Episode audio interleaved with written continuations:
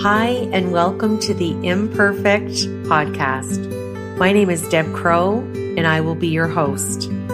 Join me on this journey as we meet heart centered leaders from all over the globe. Lots of interesting questions, interesting conversation, and find out what makes a leader. How do they handle uncertainty and complexity? How do they lead in a time that is volatile? Join us. Welcome back to Imperfect, the Heart Centered Leadership Podcast. And I'm not sure, but I'm I'm back down under again. I'm finding so many heart-centered leaders 10,000 10, miles away from Canada and in beautiful Australia. This week, I'm honored to have met a woman by the name of Toni Lontis.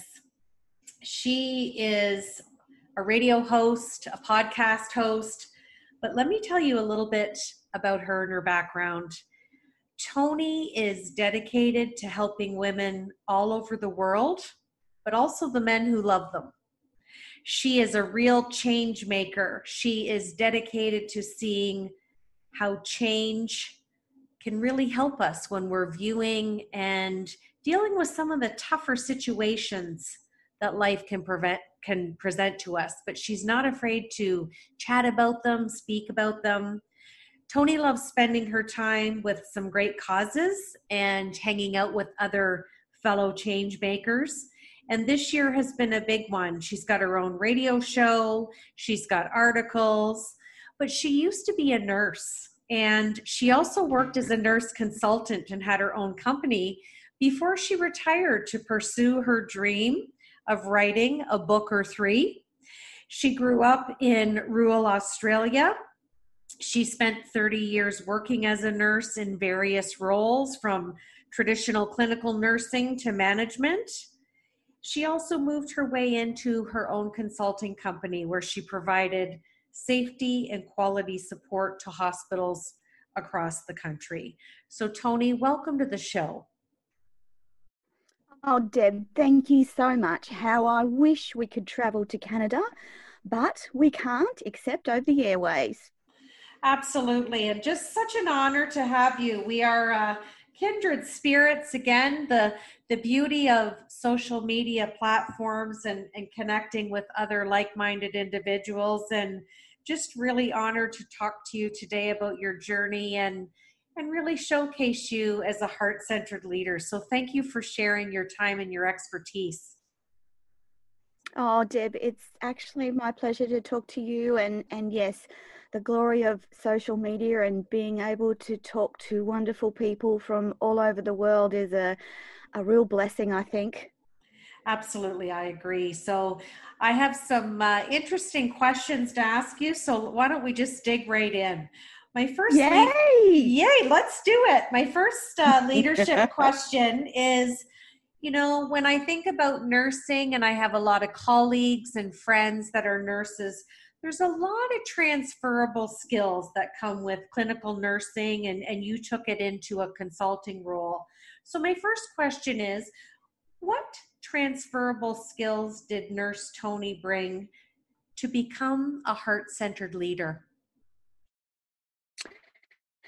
Well, you know, Deb, I think one of the first components of being a nurse is that caring nature and that wanting, deeply wanting to help people.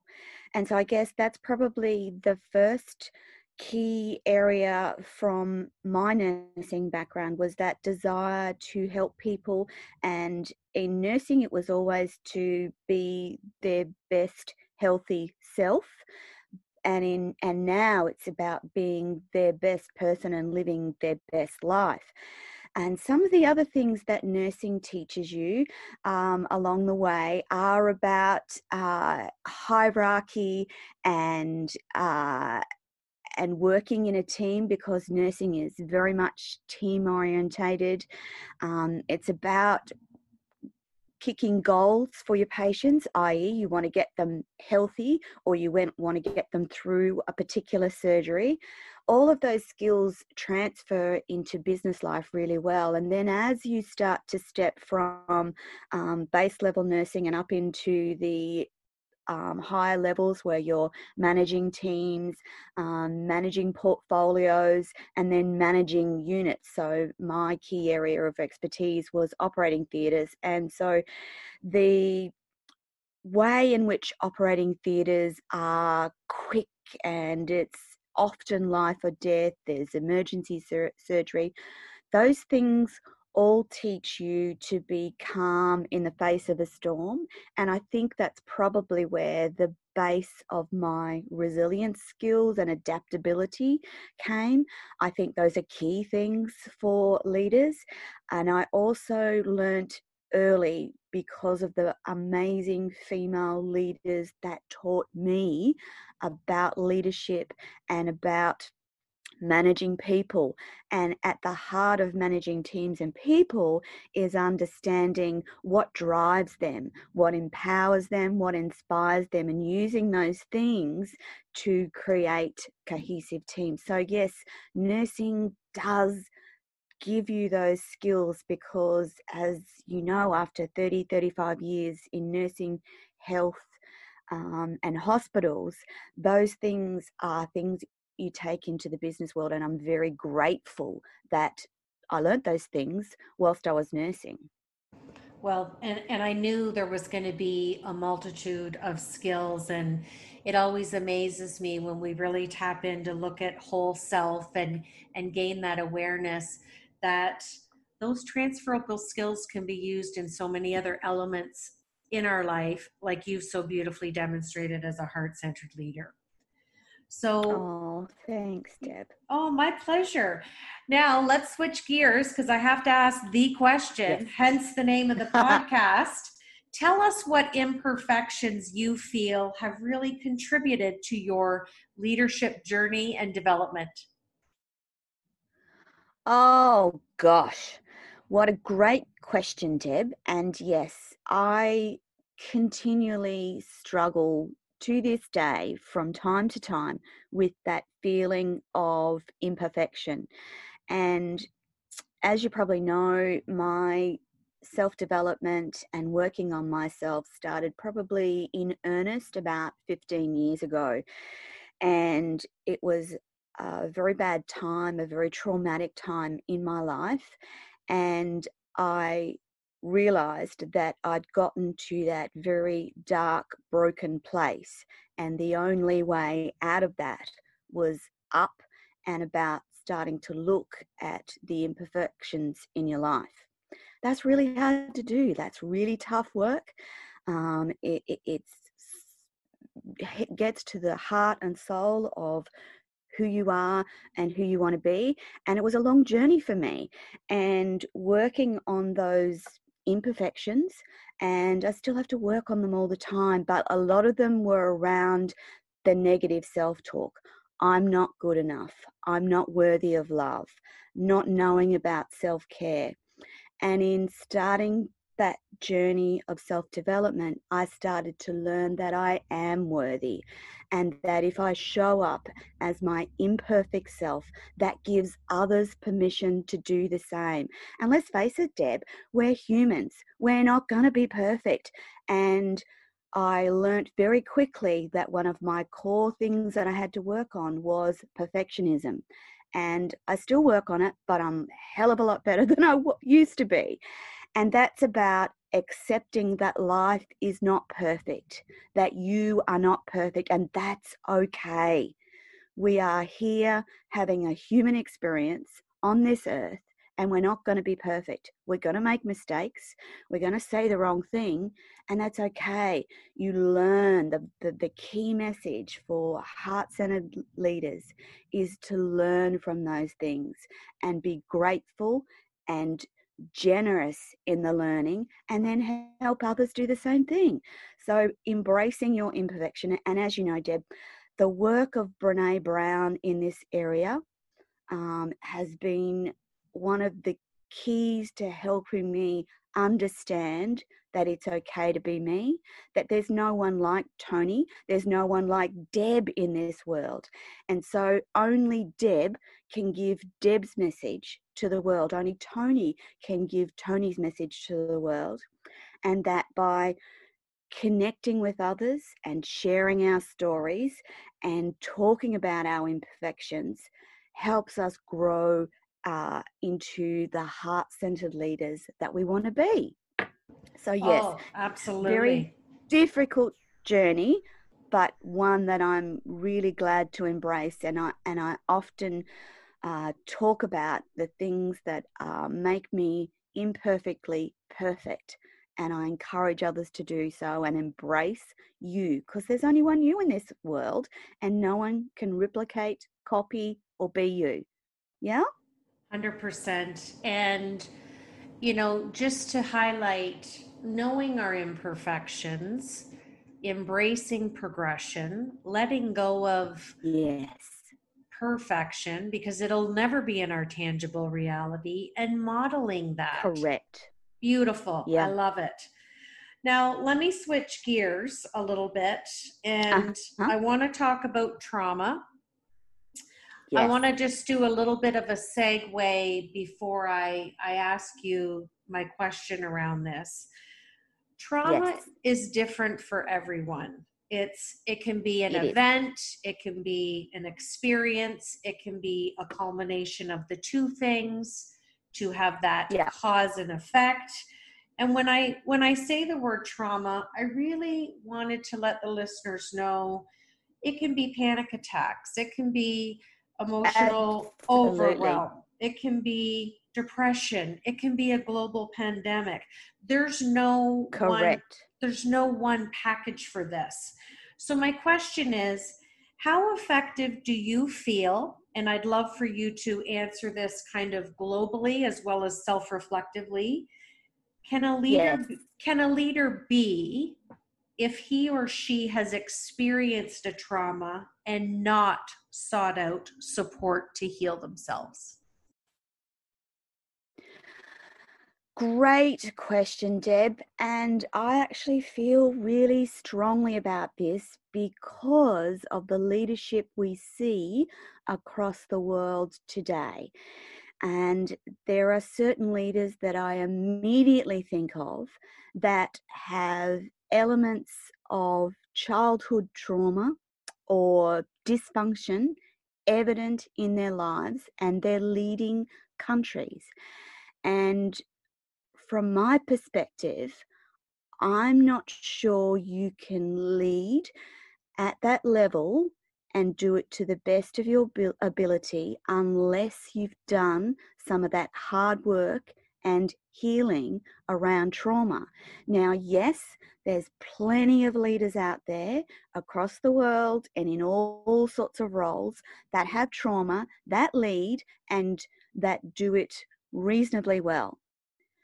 My point is that I think that to do it magnificently well and to be inspirational and empowering, you have to have done the hard yards you have to have lived some of that experience and worked on some of that experience and know the tracks that you've had to take to get there because that I actually believe that leaderships need to understand and embrace empathy.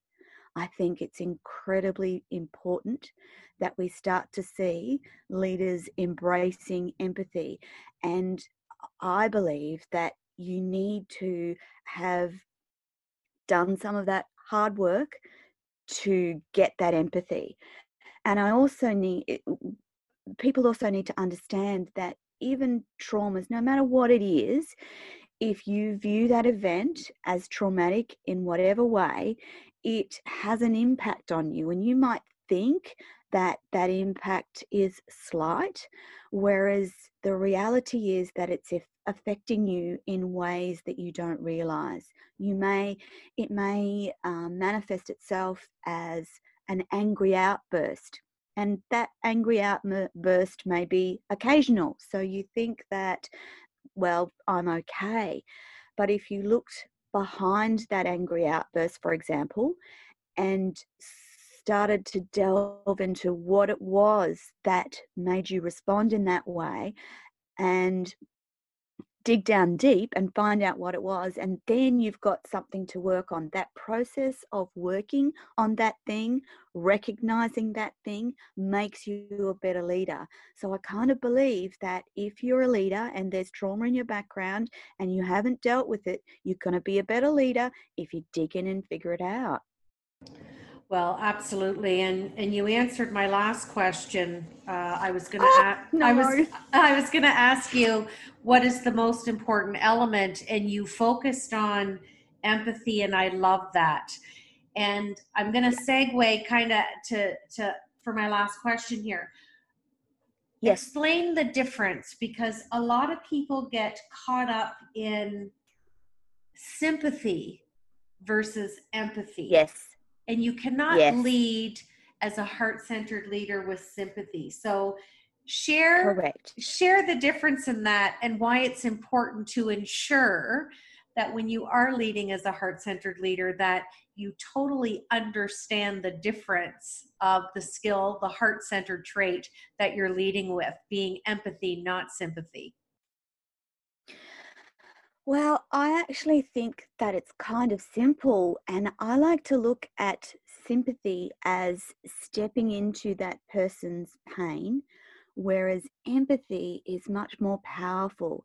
It's uh, looking from the outside in and intrinsically knowing what that person's going through, but managing to stay outside of that and lead and help, inspire and empower from a different level.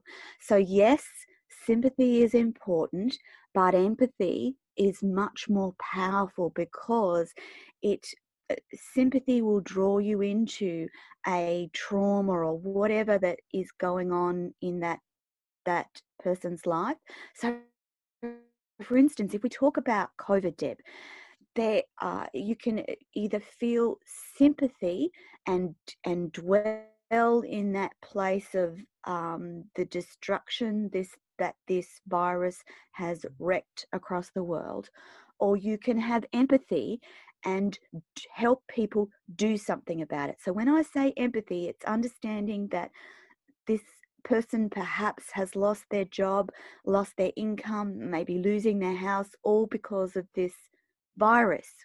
And it's about the empathy is understanding and knowing where they are and then offering to help them in some way or, direct them or lead them out of that point to something bigger and better.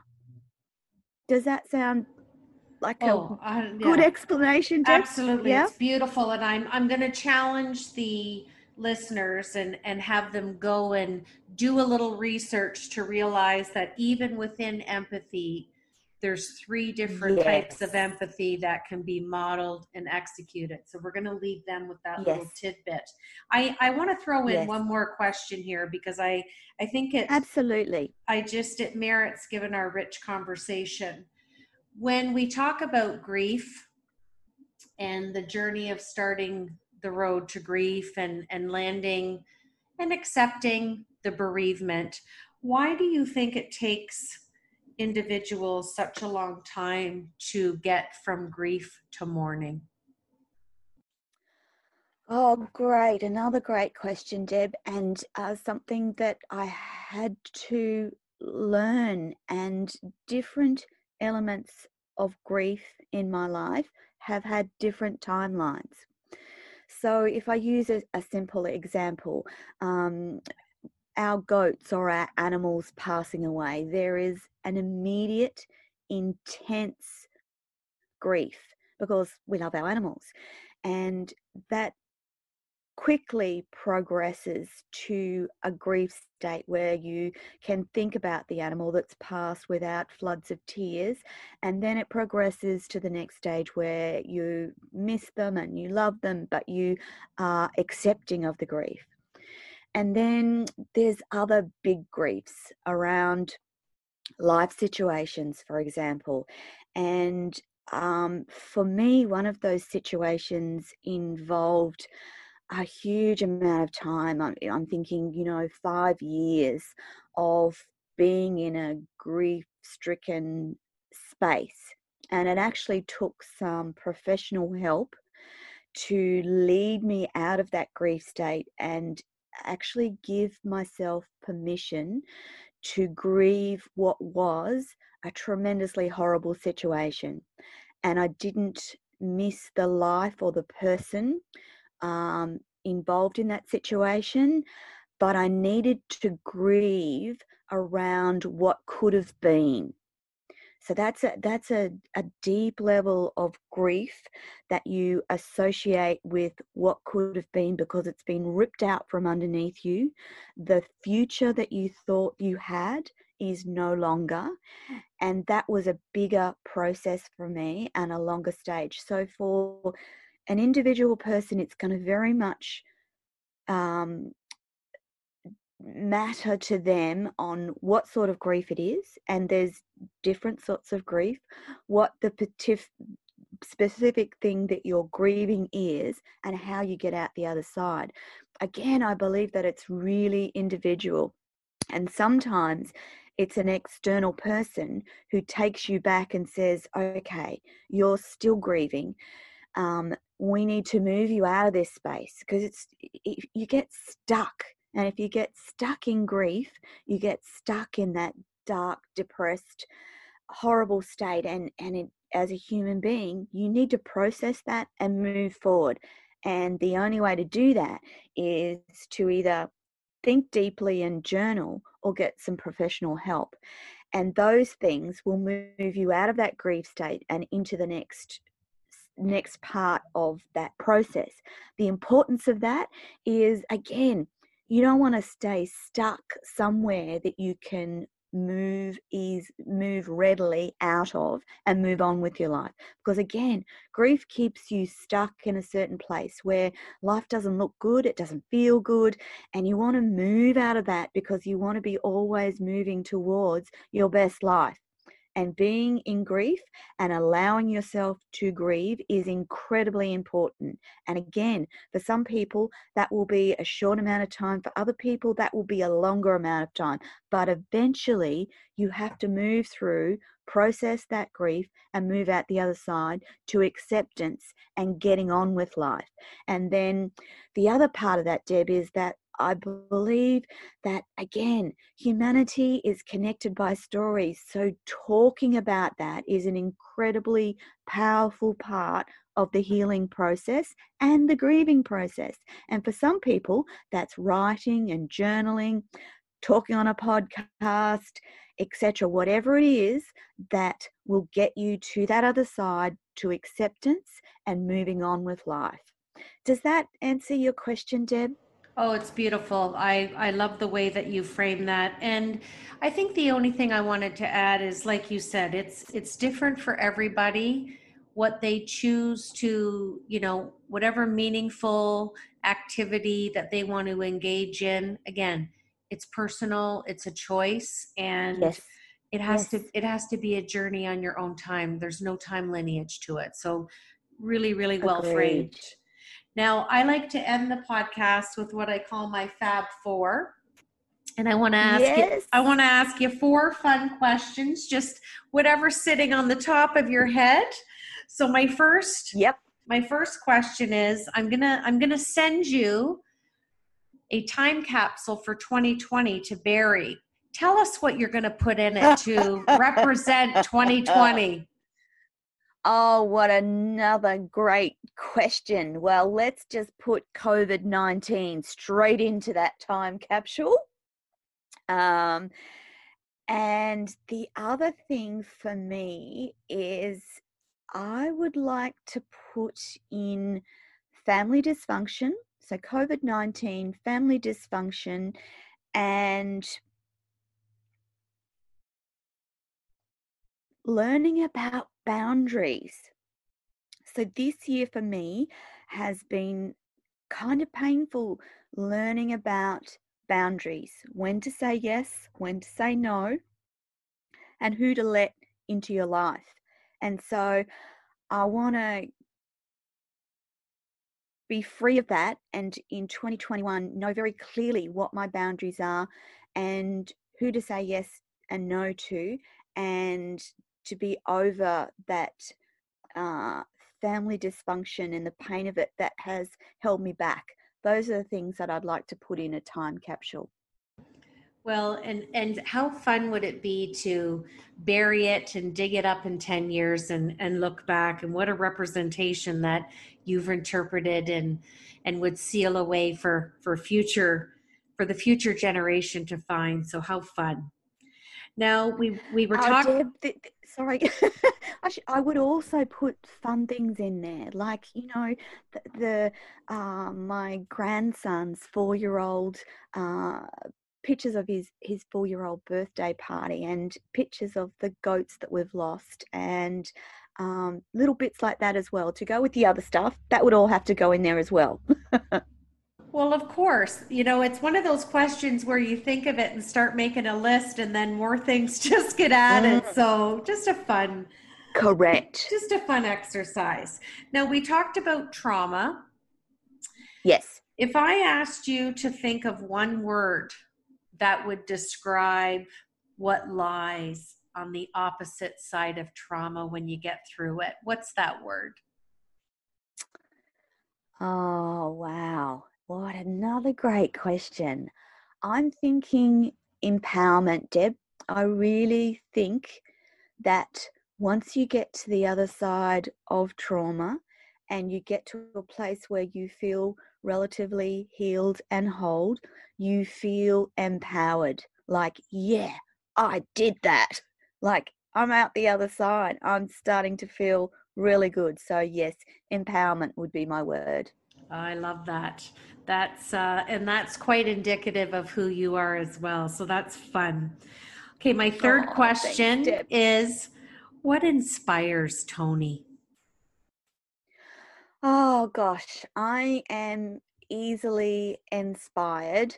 Um, that's just part of my creative, visionary brain. And so for me, um, I can be inspired when I see my magnolia tree in full bloom on uh, bare branches at the end of winter. So, w- where at the end of winter it's your summer. I can be inspired when I read a beautiful quote on social media. I can be inspired by the people that I meet. So I feel inspired all the time because I talk to people. So, Deb, you inspire me in what you do and how you do it. Um, wonderful, famous people inspire me. Everyday people inspire me, particularly everyday people who have walked through trauma and are living on the other side of that, people who are trying to get through trauma, people who are in addiction and they're working really hard to get to the other side. That's inspirational to me. And so it's not always about the big inspiring things, it's also about the little daily acts that inspire me. Um, kids getting out there selling lemonade on the corner uh, to make some pocket money. Uh, the 17 year old CEO I recent, recently interviewed, who is still in high school managing a foundation across 104 countries of the world at 17 years old. There is so much inspiration out there, Deb. You just got to look for it and you'll find it. Well, I love that. I always say, you know opportunity and inspiration lie in the corners of each day if you if you're open to absolutely. seeing. Absolutely. That's yep, beautiful. definitely. All right my last question is what's in the future for toni? What's on the bucket list and what do we still got left in our dreams? Oh gosh, I've actually just been through a big vision process again, Deb. So I have uh, big, bright, powerful dreams. One of those is to have my own radio station filled with wonderful, inspirational, heart centered people telling the world about the things that they do that can help them. So that's number one. Uh, number two would be that continual drive to be the best version of myself that I can be. Um, number three would be to travel again. And of course, um, getting back to Canada would definitely be on that list. And being able to do my transformational tours again where we go to the Philippines and sponsor a feeding program, help with a building program, uh, and then come away and do some self care and learning.